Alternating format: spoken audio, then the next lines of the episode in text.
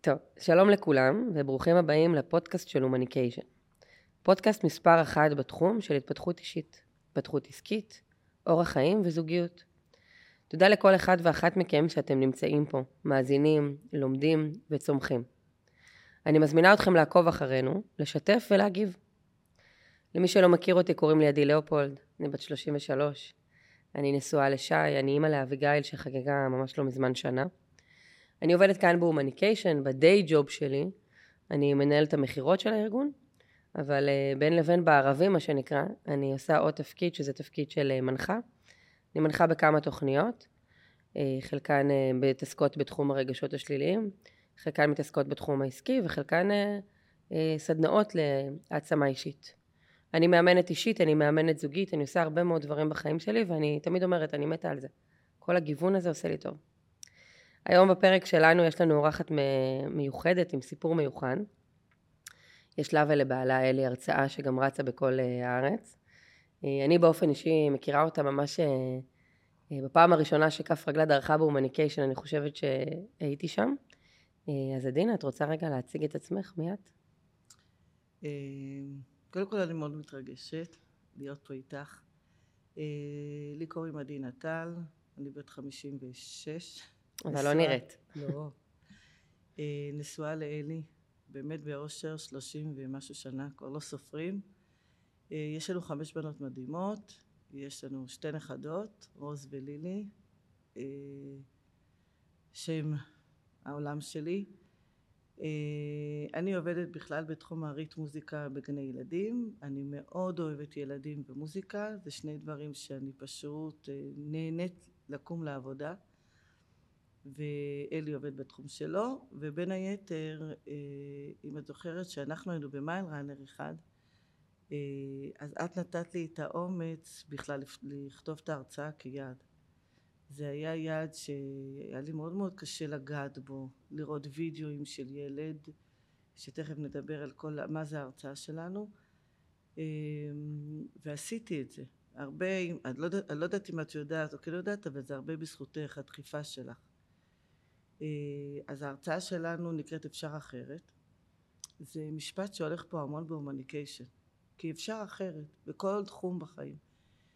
אה, תמיד כששואלים אותנו, את אלי ואותי, כמה ילדים יש לכם, אז אנחנו אומרים חמש בנות, ואז רוב האנשים אומרים, מה, לא רצית בן, לא רצית מישהו שישחק איתך כדורגל, כאילו שהוא משחק כדורגל, אבל לא משנה.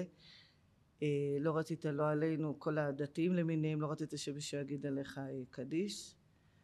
אה, רוב האנשים הם אנשים נחמדים באמת 90 ומשהו אחוז אנשים נחמדים. אז על מה ההרצאה? ההרצאה היא על, על אותו ילד שהיה לנו בן ואז אנחנו מספרים שהיה לנו בן שהוא נולד מאוד מאוד מאוד חולה ואחרי שלוש שנים של מאבקים בארץ ובחו"ל, ניתוחים וגיוס כספים ולעזוב את השלושת הבנות שהיו לנו הגדולה והתאומות בארץ ובחו"ל. ואיך אוטוטו זה יום השואה אז אה, אנחנו לצערנו מזכירים את האובדן שלו כי הוא נפטר ביום השואה. וההרצאה היא מספרת עליו על כל מה שעברנו איתו וגם יש לנו ילדה מיוחדת קוראים לה ליעד אה, מיוחדת כלומר על הספקטרום. כן, גם על הספקטרום, גם מפיגור קל. לצערנו מהקורונה היא חטפה גם אפילפסיה, שזו עוד נישה מאוד מאוד אה, חדשה לנו אה, ולא פשוטה, אבל אנחנו מתמודדים איתה. ובעצם בהרצאה אתם מתעסקים באיך אתם חיים את החיים לצד האתגרים האלו. שזה אתגרים שבוא נגיד אף אחד לא מאחל לעצמו. לא, נכון. זה פשוט איך אפשר אחרת עם כל האתגרים האלה של האובדן? כי אני חוויתי אובדן חוץ מהילד שלי עוד כל מיני קרובים אליי מהבית. אה, וגם לגבי ליעד שהיא יומיומית איתי 24/7 לדוגמה עכשיו אבא שלה שומר עליה כדי שאני אוכל להיות פה בשקט וברוגע איך אפשר לחיות אחרת? כי אפשר. עובדה. עובדה שאנחנו מטיילים בארץ ובעולם. עובדה שאנחנו אה, מרצים בארץ ובעולם עובדה שאנחנו הורים, אה, אני חושבת, מקווה, הורים אה, טובים, והבית שלנו בית שמח, והסביבה oh, שלנו שמחה. זה בדיוק העניין.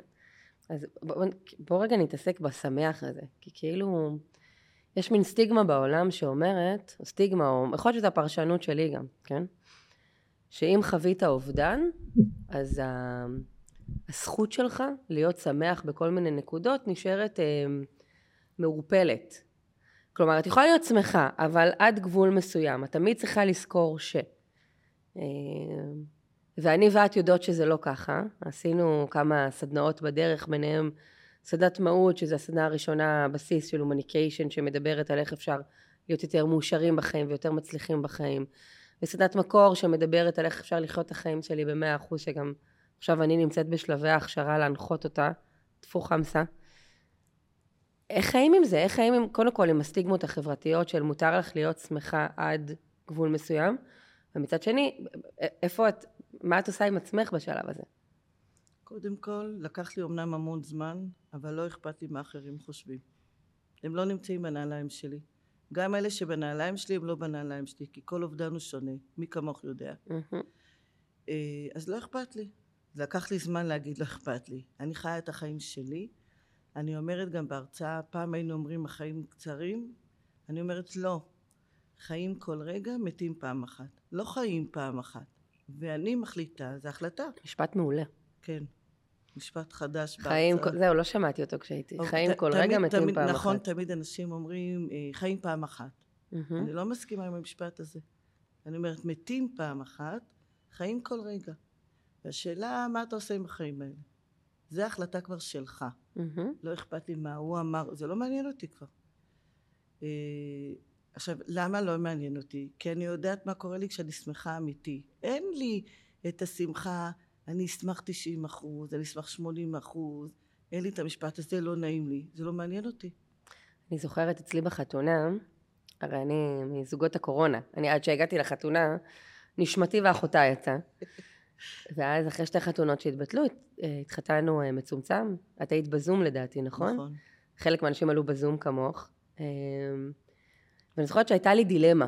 זה, זה, כאילו, זה דילמות פשוטות כאלה של החיים, שמי שלא חווה אובדן, אז uh, קשה, כאילו, לא יכול לתאר את זה אפילו. עכשיו רק אני אספר למאזינים, אני, אבא שלי נפטר לפני שש וחצי שנים, זה כבר שש וחצי שנים, זה כבר תקופה. הוא נפטר מאירוע מוחי. אבא שלי היה אחד החברים הכי טובים שלי, אחד האנשים הכי קרובים אליי בחיים. אני גם דומה לו מאוד, חיצונית ו... Uh, אה, באופי שלי אני מאוד מזכירה אותו. אה, הוא היה איש של אהבה, איש של נתינה, הוא, אין, אין עליו, באמת. אין ולא יהיה עליו, כזה. אה, ואז הכרתי, אז באותו זמן לא, לי, לא הייתי בזוגיות אפילו כשאבא שלי נפטר, ובמרוצת השנים הכרתי את שי בעלי, ואז החלטנו להתחתן, והייתה לי דילמה, מה, עם מי אני נכנסת לחופה? הייתה ממש מחשבה כזאת של מה אני עושה בכניסה שלי לחופה, רגע, מה אני עושה, אחי ייכנס איתי, דוד שלי, אח של אבא שלי ייכנס איתי. אה, חשבתי אולי יפתח, של הומניק... בעלים של הומניקיישן שייכנס איתי, כי אנחנו מאוד קרובים. אמרתי, אולי ייכנס איתי המפקד שלי האחרון מהצבא. ממש הייתה לי דילמה. ואז אני זוכרת שאמרתי לעצמי, לא, אני אשאיר לו את המקום שלו. עכשיו, זה, זה, זה מסוג ההחלטות שלא ידעתי באותו רגע מה אני מחליטה, אבל כשהחלטתי את זה, אז אני, אין לי דרך להסביר את זה, זה יישמע רוחניקי וכולי, אבל ידעתי שהוא לידי בתוך הכניסה לחופה, וידעתי שהוא לידי עומד בתוך החופה, והייתה לי דילמה גם בתוך החופה עצמה אם להזכיר אותו. הייתה לנו חופה שהיא לא חופה אה, אה, הלכתית נקרא לזה ככה, לא חופה דרך הרבנות, היא חופה אה, אזרחית לכל דבר, זוג חברים, אה, אח של בעלי וחברה טובה שלי חיתנו אותנו. היא הייתה לפי המסורת היהודית, אבל היא לא הייתה אה, בשום צורה דתית. והייתה שאלה אם להזכיר אותו או לא. יש משפט של אימא שלי, שאני מאוד מאוד אוהבת. יש רגעים שבהם צריך לקדש את החיים ולא את המתים. וזה משפט שהלך איתי. כל החופה שלי, החתונה שלי הייתה סביב זה. ואני זוכרת, אני מסתכלת היום על התמונות בדיעבד, ואני רואה כל מיני רגעים בתוך התמונות, שממש יש כאילו מקום, גם כשאני עומדת בחופה, ממש מקום פיזית לידי ריק. אף אחד לא עמד שם, אף אחד לא ישב שם, אף אחד לא היה שם, כאילו, מה שנקרא, שמרנו את מקומו של אבי שם, בשמאלי. אמ, וזה מסוג הרגעים שאני אומרת לעצמי, זר לא יבין זאת, מי שלא איבד אדם יקר לליבו, לא, לא יבין זאת, או לא יתמודד, והלוואי וגם הרבה לא יתמודדו. לא יתמודד עם הדילמה הזאת של מה לעשות ברגעים הפשוטים האלה. אה, אבל זה מסוג הרגעים שאני אומרת לעצמי, אני תמיד שואלת מה, מה, מה הוא היה רוצה באותו רגע. איך הוא היה רוצה להנציח את זה. עכשיו, לי היה אבא מופרע. הוא היה שמח בצורה קיצונית, זה כל הזמן ריקודים ושירים בבית וצחוקים, והוא היה מצחיק בטירוף. כמה חושבים שאני מצחיקה? הוא עקף אותי. ואמרתי לעצמי, אם אבא שלי היה צריך לעמוד פה עכשיו, הוא אומר לי, שטויות, מה את צריכה עכשיו להתעסק במוות? תעסקי בכיף שלך, בחתונה, בזה, מה את מתעסקת בי? אה, וזה משפט ש, שנקרא, זה, זה מה הולך איתי קדימה, בכל מיני נקודות או בכל מיני רגעים כאלה. איזה משפט הולך איתך ברגעים האלה? כי את איבדת את הבן שלך לפני... אני אגיד לך, אבל אה, אני לא אגיד לך שאני חושבת שונה, אבל אני התנהלתי אחרת. אה, הבת שלי שיר התחתנה לא מזמן עם בת זוגתה, שזה משהו אה, מיוחד אצלנו, כי אנחנו משפחה דתית והבנות שלנו לא. המשפט שהולך איתי זה לקבל כל אחד באשר הוא. ויחד עם זאת, בחתונה, לוסי אריש, אפרופו, עשתה אצלנו גם מאוד לא הלכתי, וזה לא מעניין אותי שוב. העיקר שהבת שלי תהיה מאושרת והבת זוגתה, הרווחתי עוד בת. אני כן הזכרתי אבל בתור תודה. אני אמרתי אה, תודה ל... להורים שלי שאינם ותודה לאחותי שאיננה ותודה לישי שאיננו אבל הם עיצבו את החיים שלה, שלי בכל מקרה. Mm-hmm. כל, מכל אחד מהם לקחתי משהו וכן אמרתי תודה ואנשים אמרו לי, תשמעי, כשאת דיברת היה שקט. כי זה לא בא מתוך אה, אה, עצבות, אלא זה בא מתוך עוצמה. נכון. אז אני כן הזכרתי, אבל לא בתור... אה, לא, לא משהו שמוריד אותי, אלא משהו שמעלה אותי. אגב, אין, אין בעיה גם להיות, כאילו, היום אני מסתכלת על זה, אני אומרת לעצמי, אין בעיה גם להיות עצובה. אין בעיה גם להתגעגע, אני מתגעגעת עליו המון. אה, כשאביגיל נולדה, אני חושבת שזה אפילו התעצם, כי, כי אני לפעמים מסתכלת על הדלת של הבית ואני אומרת, בא לי שהוא ייכנס כרגע ומה שנקרא, יגאל אותי מייסוריי. יחבק אותה וישחק. ויבשל לי ויפנק כן. אותי וכזה. אה, אז אני מתגעגעת אליו, אני חושבת שבתקופה האחרונה אני מתגעגעת אליו אפילו יותר מזה. אז אני לא... אין לי בעיה להיות עצובה, או אין לי בעיה לכאוב את זה שהוא לא נמצא, או אין לי בעיה להתגעגע לזה. השאלה היא מה אנחנו עושים עם זה, כי הרבה מאוד אנשים מסתכלים על איך שאני התמודדתי עם המוות של אבא שלי, וסיכוי שאת תדעי להגיד את זה גם אה, טוב על ההורים שלך, כי זה היה בתקופה אחרי שעשיתי את הסדנאות פה בהומניקיישן, והסתכלו ואמרו משהו שם לא, לא מסתדר. חלק קראו לזה הדחקה, חלק קראו לזה, אה, לא יודעת, כל מיני מילים כאלה קשות. אה, ואני זוכרת שאני אמרתי, אני, אני יודעת מה אני עושה, אני, אני, אני מבינה ואני יודעת מה אני עושה. זה לא שלא הלכתי לבדוק את זה, כלומר הלכתי לשאול אנשים האם הם חושבים שאני מדחיקה, איך הם חושבים, איך הם מסתכלים על זה, כלומר בדקתי את עצמי. אבל אני זוכרת שממש הסתכלו על זה כמשהו מוזר, כי אה, עשרה ימים אחרי שאבא שלי נפטר, הייתה מתוכננת בת מצווה לאחיינית שלי, באחד האולמות אה, בקריות, אני מהקריות במקור, והייתה דילמה אם לקיים בכלל את האירוע. כי עשרה ימים, עכשיו אחיינית שלי גם מאוד קשורה לאבא שלי. ומה עושים, ואיך עושים, ואיך שמחים שם וכולי וכולי. אה, ואז אה, הייתה אחת האורחות, שהיא גם אה, מנחת עבר פה בהומניקיישן, היא מכירה את ההורים שלי שנים, שהיא אמרה, אוקיי, הוא כבר מת, מה עכשיו? הילדה לא צריכה למות בגלל, הילדה, לא, הילדה הפסידה כבר מספיק. אז כבר הסתכלנו אחד על השני ואמרנו, או, הגיוני, מתחבר. אני זוכרת שהייתה בת מצווה, והיא, והיא הייתה בת מצווה, והיה את הריקודים וכולי וכולי, ואני והאחים שלי היינו על הרחבה, כאילו אין מחר, כאילו, לא יודעת מה שמו לנו בשתייה, מה שמו לנו באוכל. קראנו את הרחבה עכשיו, בת מצווה לילדים ל 12 על רחבת ריקודים, לא תגידי איזה מסיבה מטורפת. ואני זוכרת שיצאנו החוצה, אז דודות שלי אמרו לי, אמא שלי, אין, הם היו צריכים להתפרק. אז אני אומרת להם, לא, אנחנו היינו צריכים להיות שמחים. זה מה שעשינו פה. אה, וזה הדבר, המקומות שבהם אני הייתי נתפסת כח, כחריגה, כלא שגרתית. אה, זה המקומות שבהם אני אומרת לעצמי, רגע, אני עושה פה משהו אחר ממה שאני רואה מסביב. כי אנשים אוהבים לקדש אבל. אוהו. נכון? אוהו. מה זה האוהו הזה? תשמעי, את תקראי אנשים או תשמעי אנשים תמיד ידברו איך קשה לי ואיך כואב לי ואני לא יכול וזאת איבדה שניים וזאת איבדה אחד והחיים שלהם נגמרו או שאלה התגרשו ואלה עזבו את ה... או התאבדו גם כל מיני כאלה אני נזכרת שכשאבא שלי נפטר ואבא שלך הרי נפטרו באותו זמן mm-hmm. אה, הייתי פה בסדנת מקור סייעתי פעם ראשונה הייתי עין טיפוח של שיער סייעתי, אני רק אסביר לצופים, זה אה. בעצם אה, אנשים שרוצים נכנסים שוב לסדנה כצוות אה, ועושים את זה כמו סגל בסדנה בעצם, הופכים להיות הצוות של הסדנה זה משהו שאנחנו עושים ללא עלות כדי שהבוגרים שלנו יוכלו להרוויח שוב סדנאות שלנו ולקבל שוב כלים. אז אני הרווחתי שם המון, קודם כל להיות אה, טיפוח של שיער, זה המנחה, זה היה לי כיף, אבל אה, בין הדברים יש הרי ריקודים. ואני בקושי עבר, אני חושבת, חודש מאז שאבא שלי נפטר, ואני הלכתי וקראתי את הרחבה. ואז אנשים מהצוות אומרים לי, מה את עושה? כאילו, מה? עכשיו, אני, אני בדילמה, כי אנשים אומרים לי לא, לא לרקוד, ואני רוצה כן לרקוד. פשוט נכנסתי לחדר בסעיף, התחלתי לבכות. ואז שר שואל אותי, מה קרה? אני, נורא רוצה לרקוד. אבל אנשים אומרים לי, לא לרקוד. אז אומרים לי, מה את רוצה? אני רוצה לרקוד. אז הוא אמר לי, אז לכי, תרקדי. וזה מה שאני עושה בחיים, כלומר אני גם כואבת ושבוע הבא זה אזכרה של הבן שלי אז אני בטח כואבת כי אני חושבת שמכל האבל אני אישית ולא מאחלת לאף אחד להיות אימא שכולה זה דבר הכי הכי קשה בעיניי, כן? זה משהו שבלתי אפשרי, לא משנה כמה שנים עוברות. זה, זה, בדיוק דיברנו על זה בהקשר של הפיגוע שהיה בדיזינגוף, כי בחור שנרצח, אני מכירה כמה קרובים אליו, ואמרתי, אחד הדברים הלא טבעיים זה הורה קובר ילד. כלומר זה לא טבעי, זה לא הסדר של הדברים, בגלל זה יכול להיות שזה טפו חמסה שאף אחד לא יחווה את זה אה, במדינה שלנו בכלל, בעולם. אבל זה לא הסדר הנכון של הדברים, ויש סיכוי שבגלל זה זה גם יותר קשה. כי נכון, אני כואבת על זה שאיבדתי את אבא שלי. זה, זה כואב, זה, זה, זה צף לפעמים. אבל זה כאילו הסדר הנכון. זה משהו שנכון שיקרה. כאילו ילד קובר הורה.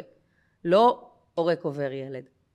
וזה לא משנה באיזה גיל זה, אני, אני זוכרת שסבא שלי, זיכרונו לברכה, סבא שלי נפטר לפני שנה וחצי, הוא היה בהלוויה של אבא שלי, וסבא שלי הוא איש חזק כזה, הוא איש... הוא גם מאוד מופנם, הוא לא, הוא לא אדם שמדבר יותר מדי רגשות, הוא לא... מאוד עסוק במשימות שלו, אה, ומאוד מדויק. ואני זוכרת שהוא התיישב על החומה עם היד אה, על הראש ובכה, כמו שלא ראיתי אותו בחיים בוכה. סבא שלי אשכנזי טוב כזה, פולני של פעם, כאילו, הוא לא מתפרק. אבל פעם ראשונה שראיתי אותו ממש בוכה ומייבב, ואז באתי אליו וחיבקתי אותו. ואז הוא אומר לי, איך זה יכול להיות שאני חי והוא לא? ו- וזה בדיוק הסדר של הדברים שכאילו, מה זה כאילו? הוא לא טבעי בעולם, זה לא, זה יותר קשה לקבל את זה.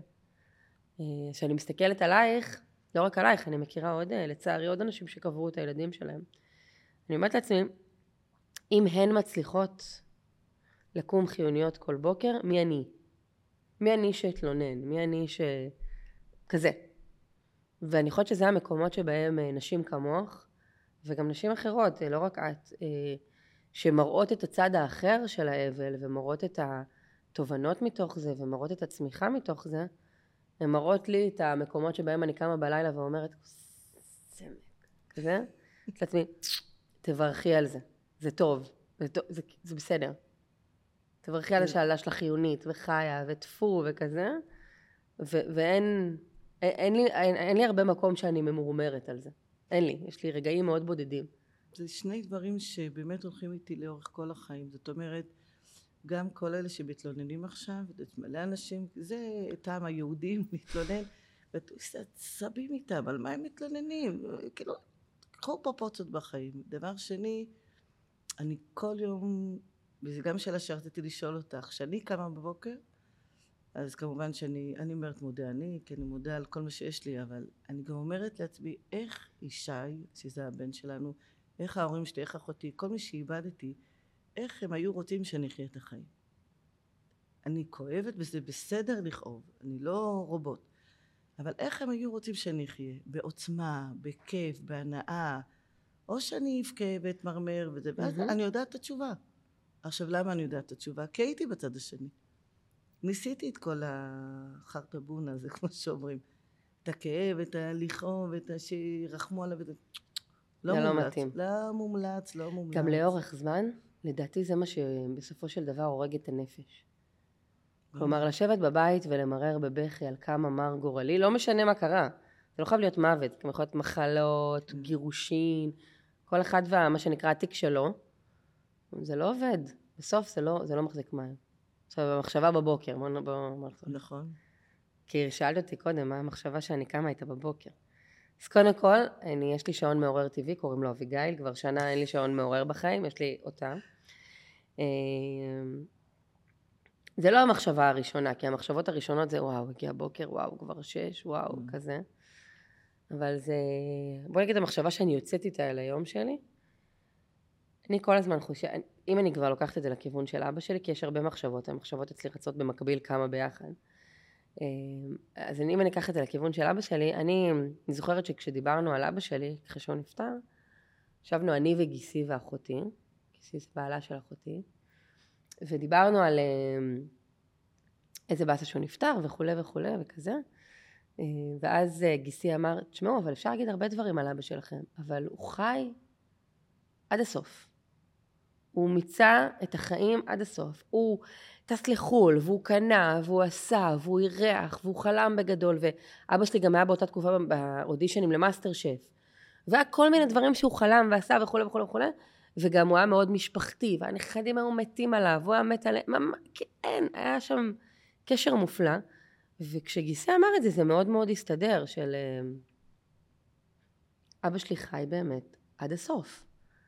אה, ואחד הדברים שאני זוכרת שקמתי מהשבעה ואמרתי לעצמי, די. די ללכת ליד. כאילו, לכי על זה עד הסוף. כל מה שאת רוצה, מעכשיו והלאה עד הסוף. זוגיות עד הסוף. אה, קריירה עד הסוף. הגשמת חלומות עד הסוף. ממש ככה, ככה הסתכלתי על זה. אה, ואני חושבת שזה היה המקום שבו קיבלתי את ההחלטה לחזור להומניקיישן ולהתעסק במסלול ההנחיה, כי זה משהו שברחתי ממנו הרבה מאוד זמן, למרות שהרבה מאוד אנשים גדולים וטובים אמרו שזה מאוד מתאים לי. ואני ברחתי מזה. זו הייתה אחת, ה... אחת מנקודות המפנה. אה, והדבר השני, הפסקתי להתפשר על זוגיות. ממש ככה. החלטתי שדי. שמכאן אני הולכת עד הסוף. אה, ו- וכמו שאמרתי קודם, זה, אני מקדשת החיים בדבר הזה. עכשיו רגע בוא נחזור לאוהו שלך. על אנשים שאוהבים את המוות, אוהבים לדבר על האבל, אוהבים לדבר על המסכנות. אני אגיד לך איפה אני פגשתי את זה, זה, נשמע מצחיק, אבל זה נכון. אני לפני שילדתי את אביגיל, את יודעת, אבל אני אספר לצופים, אני עברתי שתי הפלות. טבעיות, עוברים שלא התפתחו. אה, אחת אחרי השנייה. ואני זוכרת, אה, קודם כל אני, אני חושבת שזה זה אובדן לא אותו דבר, כי לא היה שם נפש, לא היה שם אדם, לא, לא הכרתי אותם. אבל זה, זה לאבד חלום, זה לאבד פנטזיה כזו שאת מאוד רוצה, והיא מתפוגגת לך בין הידיים, בין ה... נגיד, בין. בתוך הגוף שלך זה מתפוגג. ואני זוכרת שהסתכלתי על זה, ואני זוכרת שהמחשבה הראשונה שהייתה זה משהו דפוק בי. ואז התחלתי אה, להגיד, טוב, זה לא מתאים לי המחשבות האלה, זה לא מחשבה שאני הולכת לחיות איתה. התחלתי לחפש תשובות. עכשיו, אין, אין באמת תשובות, כי לפעמים זה קורה כי נפלתי בסטטיסטיקה פעמיים. ולפעמים זה קורה כי יש בעיה אבל אף אחד לא יודע מה הבעיה, ולפעמים זה קורה אלף אחד דברים. התחלתי לחפש תשובות מסביב לעוד נשים שעברו את זה, לאיך הן חוות את זה, וכל מה שראיתי מסביב זה שיח, אני אקח רגע מילה מתוך סדנת מהות, שיח קורבני. כלומר, מה זה אומר קורבני? שיח שעסוק בכמה הכל דפוק, וכמה זה לא יצליח, וכמה מאשימים את הסביבה, וכמה הכל רע, וכמה זה לא טוב, וכזה. והשיח הוא שיח כזה, סביב הפלות. ואני לא אדם כזה, זה, זה מעולם לא היה השיח שלי. בייחוד לא אחרי סדנאות, בייחוד לא אחרי סדנת מהות ומקור. כלומר, אני יודעת שאני יכולה להתמודד עם זה שונה. והדבר הראשון והלא שגרתי שעשיתי, זה הוצאנו פוסט בפייסבוק. היי, עברנו הפלה. והתחלנו לדבר על זה, נהיה שיח אצלנו בפרופיל הראשון. עקרונית שי הוציא את הפוסט, אבל זה היה פוסט שכתבנו שנינו. והיה לו חשוב הוא להוציא, כי הוא אמר, כל הזמן שוכחים אותנו, את הגברים, כאילו, גם אנחנו איבדנו משהו בדרך, גם אנחנו איבדנו את החלום. ובהפלה השנייה הוצאתי עוד פוסט. ממש לקחתי תמונה עם בטן שבורה, כלומר, תמונה מזעזעת. אה, למי שרוצה יכול להסתכל בפייסבוק שלי אחר כך. אה, ואני מסתכלת על זה ואני אומרת לעצמי, מאז הפכתי להיות מוקד תמיכה להרבה מאוד נשים שעוברות את הדבר הזה. כי הן רוצות להתמודד עם זה אחרת. כי הן רוצות לקחת את זה למקום שונה. וזה בדיוק האוהו. עכשיו, למה אני אומרת את זה? כי כשקיבלתי אה, הצעת נישואים משי והעלינו תמונה כזה עם היד, עם הטבעת, אז uh, קיבלנו כמות מסוימת של לייקים ותגובות, אבל כשהעליתי את הפוסט של ההפלה קיבלנו כפול. אוקיי. כלומר, מה, אנשים אוהבים את האבל, הם מקדשים את האבל, הם מקדשים את הכאב, את המסכנות. עכשיו, לא היה מילה מסכנות בפוסטים שלנו. ועדיין אנשים יותר היו נלהבים לתמוך שם ולחבק. כנ"ל, אגב, ב... עד היום. נכון. כנ"ל גם ב... אה, אני זוכרת ההספד שקראתי על אבא שלי שפרסמתי אותו, קיבלתי עליו יותר לייקים מאשר מהצעת נישואים שלי. שזה זה, זה משעשע, אבל זה, זה, זה בדיוק איך אנחנו חיים. עכשיו, אני רואה עכשיו המון ברשתות אה, את כל נושא האבל של אה, אה, אור אשכר, שנרצח בפיגוע בדיזנגוף, כי אני מקושרת לכל מיני אנשים שקרובים אליו.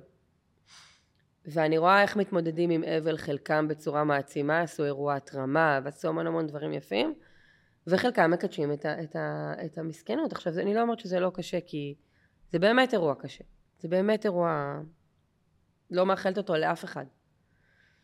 מצד שני, יש דרך גם לצמוח מתוך זה, יש דרך להביא את עצמך יותר לידי ביטוי, לקדש את החיים, כמו שאמרת. ואני חושבת שזה היופי בתוך אה, סדנאות הומניקיישן. אפרופו שאת מדברת על אור אשכר, אה, אני הצטרפתי לסיירת השכול. זה קבוצה של הורים שאיבדו ילדים מכל מיני סיבות, ולא עלינו כשקורה שבעה, אז לבוא לנחם אותם. והחלטתי שאני הולכת לנחם אותם, אני ואלי. עכשיו, אני לא מכירה את הבן אדם בכלל, ואני, מאוד קשה לי, אבל אמרתי, אני אעשה את זה מתוך עוצמה. ובאמת הגענו, דיברנו עם האימא, דיברנו עם הבן, שתי דקות. אבל היינו שם והראינו להם שאפשר לקחת את ה... זה באמת עצוב וקשה וכואב ובלתי אפשרי, אוקיי? אבל יש חיים אחר כך. יש אנשים מסביב, יש משפחה, ילדים, חברים, mm-hmm. נכדים, לא משנה. החיים הם מאוד מאוד יפים. נכון. באמת, הם ממש יפים. אני מסכימה. ואז את, אמרנו, אנחנו חייבים להראות ברגליים, הנה, אנחנו זוג שאיבדנו אמנם לפני הרבה שנים את הילד, הנה, אנחנו חיים ומתפקדים והכל זה. ונורא שמחתי שהלכתי. אז אלי אומר לי, אני מקווה ש... שהם ייקחו את זה. אמרתי, אני גם מקווה, אבל אנחנו עשינו את שלנו. Mm-hmm. אז, אז זה אותו דבר מה שאת אומרת. זה נכון, אבל זה בדיוק זה, זה, זה לקחת את הדברים ולהראות ברגליים ולהראות דרכנו שאפשר להתמודד עם כל דבר. אני ראיתי את זה הרבה דרך ההפלות. ההפלות זה הפך להיות אה, יש ממש יום, אה, שבוע בשנה שמציינים בו את יום ההפלות והלידות השקטות. ידעת את זה? לא. מסתבר שיש כזה, איפשהו לדעתי באזור אוקטובר, אם אני זוכרת נכון. ואיך מציינים את זה? במסכנות. עכשיו, אני לא אומרת את זה ככה. עכשיו, אני, אני לרגע לא מקטינה את הכאב, אני כאבתי. אני כאבתי את המסע הזה. מצד שני, אני הייתי נחושה לפתור את זה, אני הייתי נחושה להסתכל מה האפשרויות שלי, אני הייתי נחושה להסתכל... אני, אני רציתי להיות אימא. ואימא יכולה להיות בהרבה מאוד דרכים. ואני חושבת היום שאני מסתכלת על הדרך שבה אנשים מתמודדים עם הפלות, או עם אובדן, או עם פרידה, או עם כל דבר כזה או אחר, אני חושבת, אני כל הזמן אומרת לעצמי כשאני רואה את הרעיונות האלה בטלוויזיה, עובדה, או כל מיני, רוני קובן באישי, או כל מיני כן. דברים כאלה, עושה פה ספוילרים לתוכניות של אחרים. אה, אני, אני כל הזמן מסתכלת ואני אומרת לעצמי, בא לי לקחת אותם יום אחד. יום אחד תיכנסו לסדנת מקור, יום אחד, אני אגיד לכם בדיוק באיזה יום, באיזה שעה, תיכנסו פנימה ויש סיכוי שתצאו אחרי זה ותתחילו לקדש את החיים. כי, כי אף אחד לא הבטיח לנו שנחיה כאן עוד שעה, ואף אחד לא הבטיח לנו שנחיה כאן מחר. ואף אחד לא מבטיח לנו כלום, אין גרנטי, אמא שלי אומרת, אין גרנטי על כלום. ואם אני כבר פה, בואו נעשה את זה במקסימום. כי אני לא יודעת מתי השלטר שלי יכבה. אני גם לא יודעת מתי השלטר של אחרים יכבה. אבל לפחות הוא יכבה, הוא יכבה ב... בזה שחי איתי. ב style, ב fun, הוא יכבה בחיוניות, בחיים שחי איתי. כי אחד הדברים שאני יכולה להגיד על אבא שלי, ואני גאה להגיד את זה, הוא חי עד התום, הוא מיצה את החיים שלו. הוא, לרגע אחד אני לא יכולה להגיד שאבא שלי היה בטלן, או אבא שלי בזבז את חייו. אין לי, אין לי את המשפט הזה, אני לא, אני לא יכולה להגיד את זה עליו. אז אני על ליעד, על חס וחלילה, על ישי, אני כן אומרת, כי הוא נפטר בגיל שלוש, כן, וכל החיים היה. יכול- אז אני אומרת, יאללה, הוא, הוא לא הספיק כלום בחיים שלו. אז טוב, ואז, אז למה הוא הגיע לעולם? כל השאלות של למה ולמה ולמה. אני לא אוהבת את המשפט, אה, מה שקורה הכל לטובה. לא מקובל עליי, כי ילד שנפטר לא מבינה מה לטובה. אני כן מקבלת את המשפט, כל מה שקורה לומדים ממנו המון. נכון. אז אוקיי, הגעת לעולם, למה הגעת אליי? מה, מה באת ללמד אותי? ולמדתי המון, זאת אומרת, גם לא לקחת הכל כמובן מאליו, גם בלילות שהייתי קמה לילדים, ואתה... יש לי ילדות, הן חיות, הן נושמות. תברכי, תברכי. לברך על כל אה, נכון. כאב וצער. אה, ואני רוצה כן להגיד שלפני שהגעתי לכאן, שזה ב-2015, אני ניסיתי דרכים אחרות להתמודד עם האבל. כל מיני שיחות וקבוצות תמיכה ופסיכולוגים פסיכיאטרים. ומה היה כאן שונה? שעשה את התפנית? שמה הכל היה על המסכנות, אפרופו, על הקורבנות. אם את נפגשת בקבוצת תמיכה, כל אחד מספר כמה הילד שלו, ואיך קשה לו, ואיך קשה לו, ואיך קשה לו, ואיך קשה לו. עכשיו, אני כבר הבאתי, הייתי בהיריון עם זאת שאחריו, שילת, והתמקדתי במשהו בריא, משהו חי. ואמרתי להם, תקשיבו, אני לא, לא מתאים לי, הקבוצה הזאת, כי זה על מסכנות. ואני עכשיו על משהו ש... אז אפילו הפסיכולוגים שם אמרו לי, איך את עוזבת? ופתאום, מזלי שהיה לי את הראייה הנכונה, אמרתי, אני עכשיו מתעסקת במשהו טוב. מהמם. עכשיו, אני הגעתי לכאן, אחרי שדיברתי עם בחור שגם יש לו ילד אוטיסט, הוא אמר לי משפט מדהים. הוא אמר לי, לא יתקנו לך את הילדה, רציתי כלים איך להתמודד עם האבל ואיך להתמודד עם הילדה, עם ליעד. אז הוא אמר לי, לא יתקנו לך אותה, אבל ייתנו לך את הכלים הנכונים להתמודד איתה. שזה בדיוק ה... זה בדיוק מה שמקבלים כאן. נכון, זה בדיוק, אני תמיד אומרת אה, לאנשים שואלים אותי, מה, מה בהומניק... למה הומניקיישן? למה שם? גם למה את עובדת שם? כאילו, בואי, את דופקת שעות על שעות, את לא רואה את הבת שלך לפעמים אה, ימים שלמים. למה שם? ואני אומרת לעצמי, כי החיים נותנים לנו את אותם כלים, לכולנו, את אותו מגרש משחקים. החוכמה היא לדעת איך לשחק בו נכון, או איך אה, להשתמש בכלים נכון. ולכולנו יש את הארגז כלים הזה, השאלה איזה, איזה כלי אנחנו מוציאים ברגע האמת ומה מה משרת אותנו. ויכול להיות שהומניקיישן, מה שהיא עושה, היא מסדרת לנו את נקודת המבט על המגרש הזה, או את, את, את, את הסדר בארגז הכלים שלנו. ואנחנו הופכים להיות מיומנים יותר בלהשתמש בכלים של החיים. כי אני, אני גם תמיד אומרת, כנראה הייתי מתחתנת גם בלי להיות בוגרת סדנת מהות, כן? הייתי נכנסת לזוגיות, הייתי מתחתנת, כל החברות שלי התחתנו, גם לא הייתי, בואי, אני לא אדם פגום. כלומר, הייתי, בסוף מישהו היה לוקח אותי, מה שנקרא. אבל אה, אני חושבת שהדרך שבה יצרתי את הזוגיות שיצרתי, והדרך שבה אנחנו מתנהלים בתוך הזוגיות שלנו, היא זאת שהופכת את זה למיוחד ולאחר ולשונה וללא רגיל. וגם מוות. הדרך שבה אני התמודדתי עם המוות של אבא שלי, איך את אומרת, עם קדושת החיים, עם ה... לא לקחת כמובן מאליו, עם ה... לנצל עד תום כל רגע ורגע, זה, זה בדיוק מהמקום הזה. עכשיו, האם הייתי יכולה להתמודד עם המוות של אבא שלי גם בלי הומניקיישן? כן, כנראה הייתי, בוא, הייתי נשארת בחיים.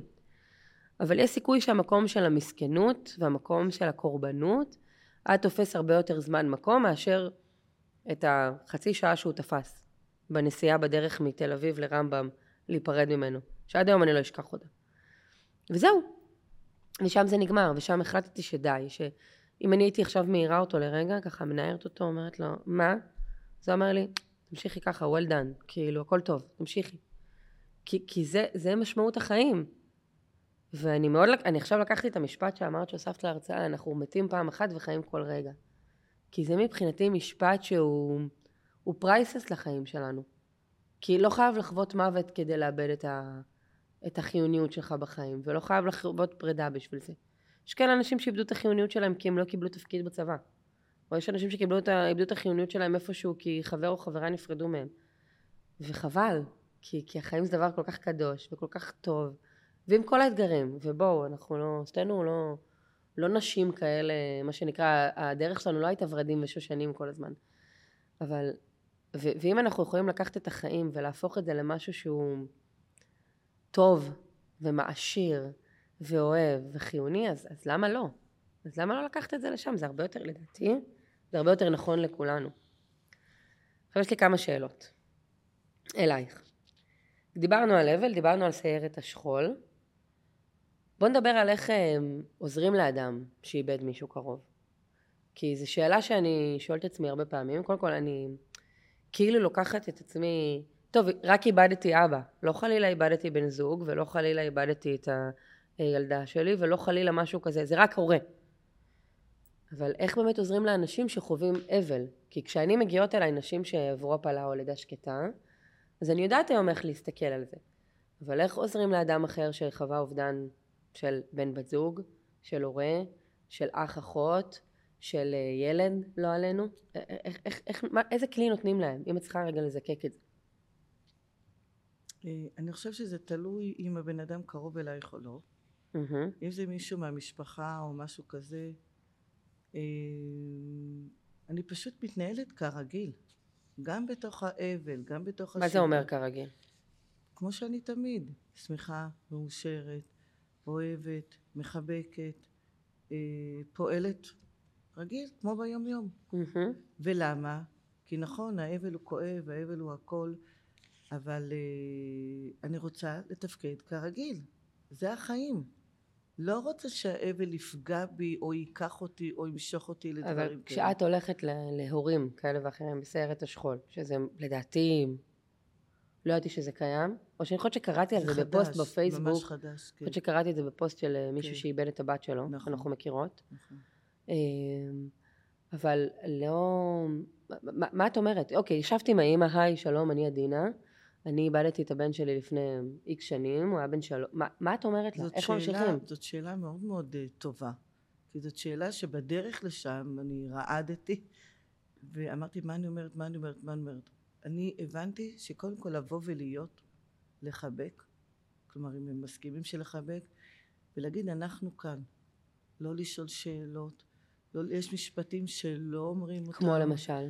למשל, אה, הוא הספיק הרבה, או הוא חי את החיים שלו, לא נורא, יש עוד ילדים, אה, תעסיקי את עצמך, יש לך משפחה אוהבת, תתמקדי בהם. למה זה לא נכון להגיד משפט כמו יש לך משפחה אוהבת, תתמקדי בהם? כי גם ככה יש משפחה אוהבת ומתמקדים בהם. מה זה עוזר לאבל עצמו? אוקיי. Okay. אם את אומרת אני כאן, ואם אתם רוצים חיבוק אני אחבק, ואני רוצה שתראו שאנחנו איבדנו ואנחנו פה, שזה אפשרי, אפשר להמשיך לחיות.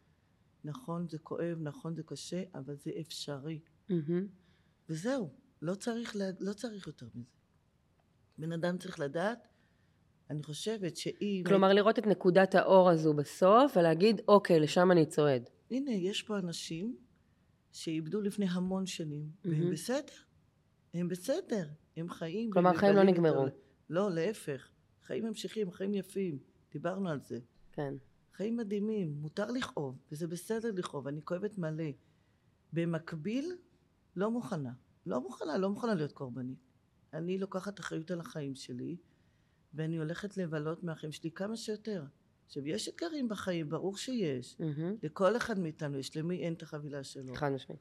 אבל, השאלה היא למה אתה נותן את הכובד על החיים. על העצב, על האובדן, על זה, או על החיים היפים, לבלות, להגשים חלומות, לעשות דברים שאתה אוהב, להיות עם משפחה שלך שאתה אוהב, עם הילדים שלך, אצלי זה הנכדות, יש כל כך הרבה דברים יפים בחיים. תגידי רגע, לפעמים כשאת uh, מגיעה, זו פעם ראשונה שהלכת או שיצא לך עוד uh, ללכת? פעם ראשונה. פעם ראשונה? ועכשיו פרסמו על עוד מישהו, אנחנו לא יכולים להגיד שמות כמובן, אבל בחול המועד, לא יודעת אם אתם יודעים, אני אה, לא יושבים שבעה. אם מישהו נכון, נפטר בחג, וואו, אז אני לא, אז לא הלכנו. אבל אני תמיד כותבת לאותו בן אדם שאני אשמח לבוא איתו, אה, ושיגיד לי, זה דבר מאוד מאוד קשה לעשות, mm-hmm. אבל אני יודעת כמה אני הייתי רוצה...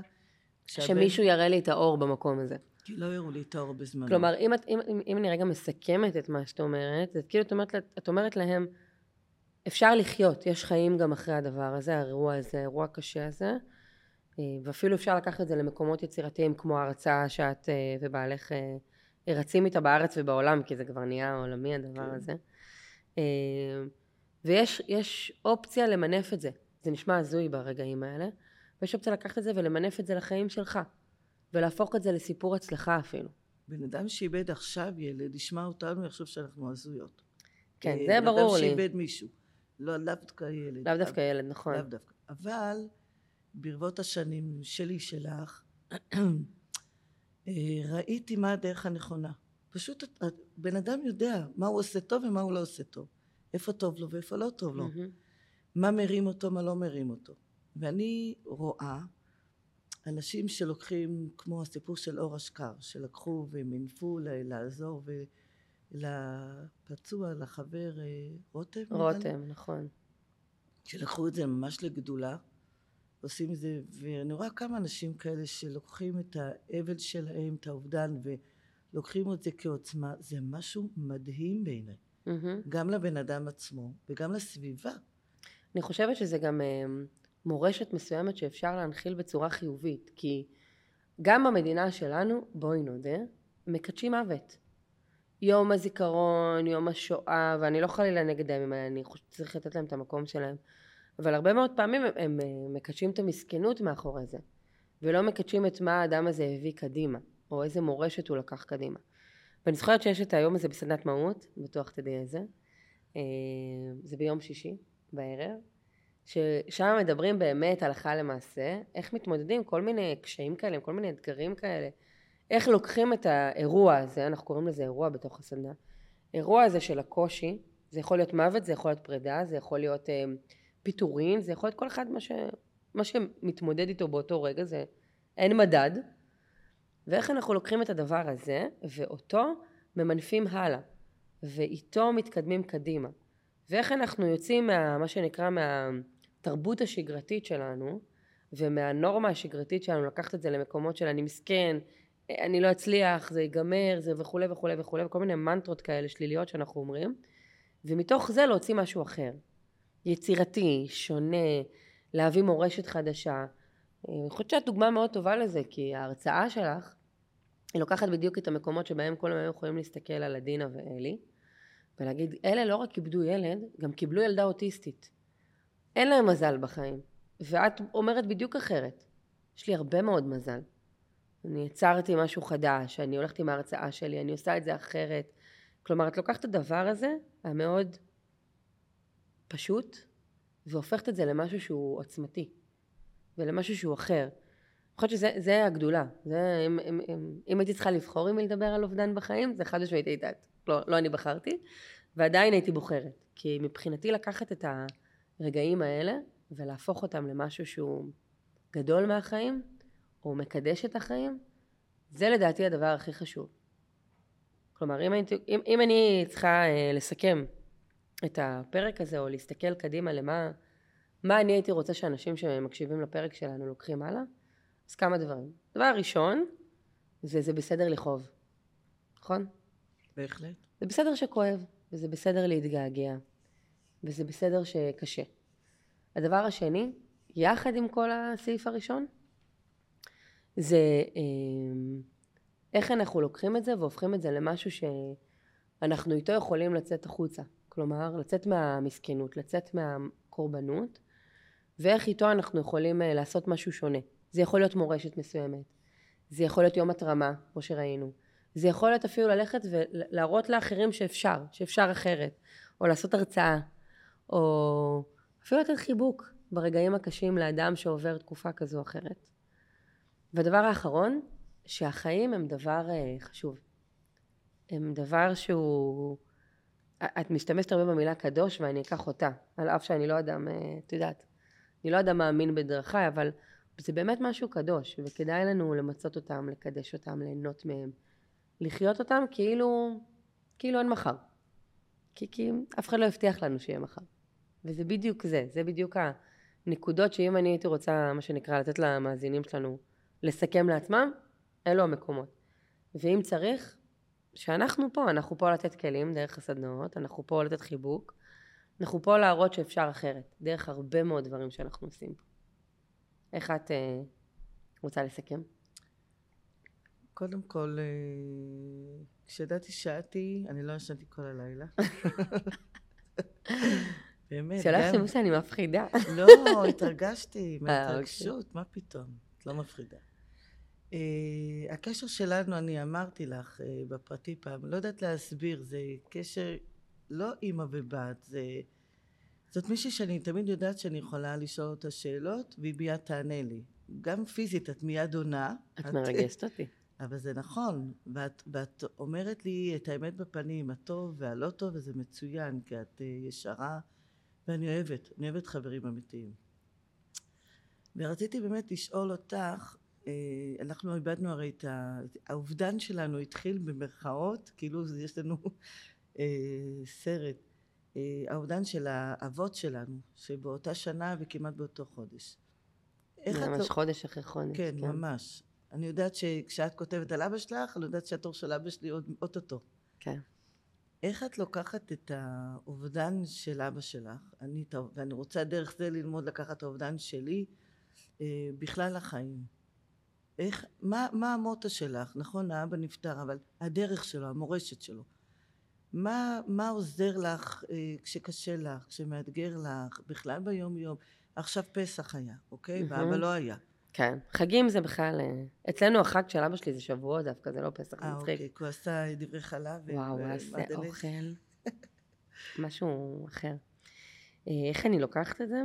קודם כל, אני, אני יודעת שגם כשאני שמחה הוא איתי, שזה משהו שהוא לא מובן מאליו. ברגעי השמחה הכי גדולים, אין לי ספק שהוא איתי. והדבר השני, אני אמרתי גם קודם, אבא שלי חי עד תום. אמ, והייתי רוצה שהילדה שלי תגיד עליי אותו דבר. וואו. שאימא שלי חיה עד תום, אימא שלי חיה את החיים, חגגה אותם, הגשימה חלומות, עשתה דברים גדולים. וזה גם המחשבה שאני קמה איתה בבוקר, כי אף אחד לא הבטיח לי, ובמיוחד במציאות של, של ימינו, אף אחד לא הבטיח לי שאני אלך ברחוב ואני אחזור הביתה, וזה נשמע נורא, אבל זה נכון, אף אחד לא הבטיח לי את זה. אמ, ואני רוצה לא לחיות מתוך הפחד של אני לא אחזור הביתה, להפך. מתוך המחשבה של אם זה יקרה מחר בבוקר, אני, אני רוצה לדעת שאני עשיתי הכל ומיציתי את חיי וניצלתי כל רגע בהם וחייתי את החיים שלי. כי יש משפט אה, של אלפא רומיאו בפרסומת שאומר, זה שאתה נושם לא אומר שאתה חי. וואו. ומבחינתי זה משפט, זה משפט שאני הולכת איתו. אה, כי אני חיה את החיים שלי. אני לא נושמת, אני חיה, ממש. אה, ואני מוכנה לשלם הרבה מאוד מחירים כדי לחיות את החיים שלי ככה. אני, אני מנחה פה בין פעמיים לשלוש בערב. אני פעם בחודש נכנסת לסדנת מקור, שזה חמישה ימים בשבוע. אני לא רואה את הבת שלי הרבה מאוד שעות.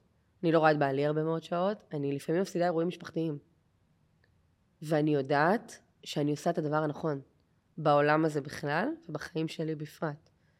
כי אם הבת שלי מחר תצטרך להתקל בקושי, אני ארצה שאנשים שידברו איתה, יתמכו בה, יחבקו אותה.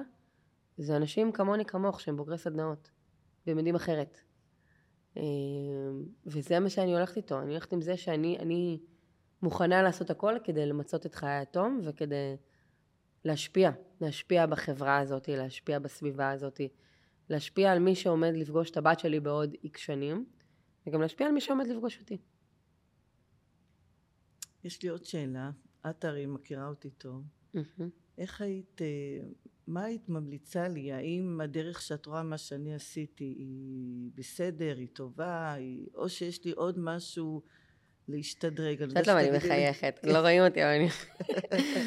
אני תמיד אומרת, מי אני שאגיד לאדם איך לחיות את החיים שלו? מי אני בעולם הזה? מה... מה... מי אני? אה, אבל אני, אני אסתכל על זה אחרת, בסדר? אם אני בנעליים שלך, וזה נעליים מאוד גדולות, ואני צריכה להיכנס לנעליים שלך, חד משמעית הייתי חיה ככה. הייתי לוקחת את האירועים האלה ועושה מזה סיפור הצלחה, כמו שאת ואלי עשיתם. הייתי לוקחת את האובדן הזה והופכת אותו לחגיגה. אה, אפילו אחותך, אחותך חנצי? חנצי. חנצי. כן. שהיא נפטרה, מה הלכת ועשית? הלכת וקנית ערכה לשומרי שבת, כתרומה להומניקיישן, לשומרי השבת, כי אחותך הייתה אישה דתייה מאוד ומאמינה מאוד, ואמרת, זה מקום שהוא בית מבחינתי, ואני רוצה להביא את אחותי לבית הזה, אני לא יכולה להביא אותה כי היא נפטרה, אז אני מביאה משהו ממנה. והבאת את הנטלה, והבאת את ה... ככה קוראים לזה, נכון? נטלה. נטלה. אצלנו אשכנזי, סתם. אה, והבאת את זה, והבאת אה, אה, פמוטים להדלקת נר, כלומר, הבאת את החותך, את הרוח שלה, לתוך מקום אחר. כלומר, יצרת איזושהי מורשת, ולו הכי קטנה, אבל הבאת את חנצי, הנה, אני מכירה את חנצי דרך הערכה כן. לשומרי שבת. אני לא מכירה את חנצי ביום-יום שלי, לא, לא פגשתי אותה אף פעם. את החתיכה הורסת. אבל אני מכירה אותה דרך המסורת, וזה בדיוק הדברים הקטנים.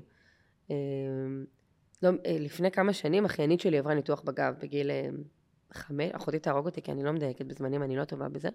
גיל חמש, משהו כזה, או שש. לא, הייתה כבר בכיתה שש. והיא אה, עברה ניתוח בגב, והיא עשתה את זה באסף הרופא, מחלקת ילדים, וזה היה בתקופת פורים. עכשיו, יש לה עוד שני אחים גדולים, איזה מבאס זה לאחים שההורים היום סביב הילדה בפורים וזה, עכשיו גם היא לא מתחפשת, וגם להם לא היה יותר מדי פעילויות פורים. אז אני גרתי אז בהוד השרון, בדירת שתי חדרים כזה של אה, רווקה, לקחתי את הבנים אליי, אמרתי להם, אני עושה להם כיף בתל אביב. יומיים הם היו אצלי, באמת, השתגענו. חדרי בריחה ואטרקציות וכזה, והראיתי להם כאילו את הפאן של פורים.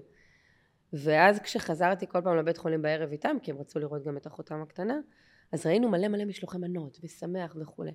ואני אמרתי לעצמי, כל פעם שיצא לי להיות חלק מקבוצה, שבדרך כלל זה קורה בהומניקיישן, באימונים שלנו, שאנחנו, כן. בתוכניות אימון שלנו, שאנחנו גם יוצאים להתנדב, אני אדאג שבפורים אנחנו מגיעים לאסף הרופא. למה? כי מבחינתי זה המורשת, במרכאות, הקטנה שאני יכולה להביא. והשנה גם עשינו את זה, רק הפעם עשינו את זה גם למבוגרים. עברנו במחלקות של המבוגרים, עם רמקול, עם שירי פורים, ואיך אחד המבוגרים אמר לי, וואו, זה כמו אור שנכנס לפה פתאום. עכשיו, זה לא, הם, הם, חצי מהם לא יכולים בכלל לאכול את המשלוח מנות, כי יש כל מיני רגישויות. אבל זה, זה הפאן, זה האנרגיה הטובה, זה השירים, זה הכיף שנכנס. וזה זה בדיוק המורשות הקטנות האלה. כדי לקחת את האירועים הקשים של החיים, בין אם זה מוות, בין אם זה הפלה, בין אם זה כל דבר כזה או אחר, ולהפוך את זה למשהו אחר, למשהו שהוא שונה, למשהו שהוא חיובי, ונותן אור בחיים האלה. כי, כי זה המשמעות שלנו גם לדעתי בתור העם היהודי קדימה. כן. אז אם אני בנעליים שלך, חד משמעית עושה מזה סיפור הצלחה, הולכת לעשות איזה סרט, הרצאה, עושה משהו כזה. חשבתי לעשות כבר סרט אפילו. את יודעת שאני חשבתי לכתוב עכשיו, עולה לי לאחרונה, כי אני קוראת הרבה סרט, סרטי, ספרי ילדים. ואמרתי לעצמי, ממש בא לי לקחת אה, אה, ולעשות ספר ילדים על כל מיני דברים שאני מזהה שאני יודעת היום, ממרומי גילי של 33. אה, וזה נראה לי אחד היעדים הבאים שלי, אם אני. ככה לוקחת את זה קדימה. יפה. טוב? ויש לי רק שאלה אחרונה.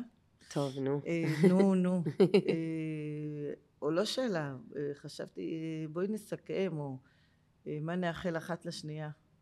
לא לשנה הקרובה, כאילו לחיים ה... וואי, אני אוהבת את זה, יפה. כן. אני יודעת שאצלכם במשפחה מסכמים כל ראש השנה. לא ראש השנה, אנחנו עושים כל סיום שנה אזרחית, סיום, נכון, נכון. כותבים יעדים כזה, בזה, כן. ומסתכלים קדימה.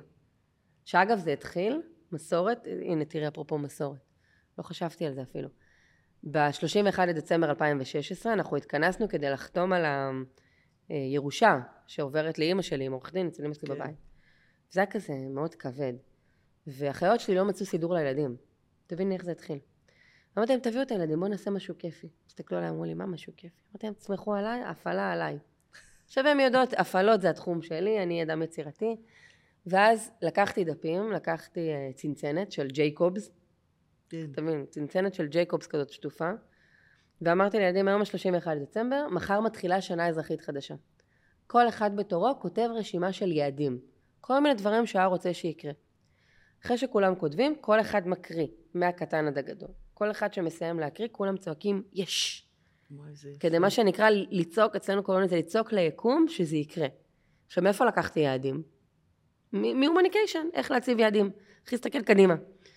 ומאז, כל, שלושי, כל שבת אחרונה של שנה אזרחית, לפעמים זה 31, לפעמים זה 27, לא משנה, אבל כל שבת אחרונה של שנה אזרחית, מה אנחנו עושים? לוקחים את הצנצנת שמאופסנת אצל אימא שלי, פותחים, רואים מה כתבנו בשנה הקודמת, מסמנים כמה מתוך כמה השגנו. עכשיו, אנחנו לא מתעסקים בזה בכלל, אם השגנו את זה או לא. סופרים נגיד אה, אה, שש מתוך אה, עשר, בסדר? לא מדברים מה כן מה לא. סוגרים וכותבים יעדים לשנה הבאה ומקריאים מהקטן עד הגדול. עכשיו, שתביני שעשינו את זה בפעם הראשונה, יעלי, אחיינית שלי, הייתה בת שנה וחצי בערך, היום היא כבר בת שבע וחצי. כלומר, היום היא כבר כתבה לבד וגם הקריאה לבד. אני רק חושבת על אביגיל, הבת שלי, שהיום היא בת שנה, על הרגע שבו היא תכתוב את היעדים שלה. עכשיו, בהתחלה זה נראה כמו רשימת קניות. אה, גרביון ורוד, כן, אה, כן. סרט אדום, נעליים, נכון, אבל, ואז לאט לאט אה, להצליח בכיתה ול, ושיהיה לי חברים חדשים. זה כל מיני דברים, גם את לומדת את עולמם ככה וכולי, מה הם היו. רוצים. ואני כל פעם מחדש שאנחנו עושים, יש לנו תמונה שאנחנו שמים את האצבע על כן. הצנצנת ג'ייקוב כל שבת כזו. כל פעם מחדש שאני אומרת, זו המסורת הכי יפה שיצרנו במשפחה שלנו. ממש ככה. אה, אפרופו מסורת. אה, אז מה אני מאחלת לשנה, זה, בוא תתחילי את. ואת מאחלת לעצמך ואז לי. אוקיי. אני מאחלת עכשיו לכבוש גם את אירופה. כי היינו בארצות הברית וב... כמו נועה קירל. לא, לא להגזים. אה, לדוגמה, אנחנו בקיץ נוסעים לרומניה, וגיליתי שיש שני בתי חב"ד, אני מקווה. כן, כן, לא, לא. את הלא כבר יש לי. כזה. אה, אני מאחלת שהכי הכי חשוב, שהילדות שלי יהיו בריאות, שיגשימו חלומות, שיהיה להם טוב, שיתחתנו מי שצריך להתחתן, שיעשו לנו קצת שמחה בלב, שאלי יצליח בעבודה, שיראו אותו ויעריכו אותו כמו שאני יודעת להעריך אותו. ומה לך? אה, לי, שאני אמשיך בעבודה שלי שאני אוהבת, שאני אגשים אה, מלא חלומות שיש לי, כמו לקחת קרוון, אבל זה בפנסיה. אה, לטייל הרבה, להכיר הרבה אנשים, להעביר אה, השראה. אפרופו, אני עכשיו באימון, ואחד היעדים שלי זה לתת לקהילה ל-60 אנשים זרים. לא חוכמה לעזור למשפחה, זה חוכמה, אבל יותר קשה, יותר מאתגר. אז התחלתי ככה, וממש עושה לי כל כך כיף פשוט לתת. לפזר אהבה, לתת אהבה, לעזור לאנשים, איפה שאני לא אהיה. פה, בארץ, בחו"ל, זה לא משנה. ומה את מאחלת לי? לך אני מאחלת שתהיי מנחת מקום.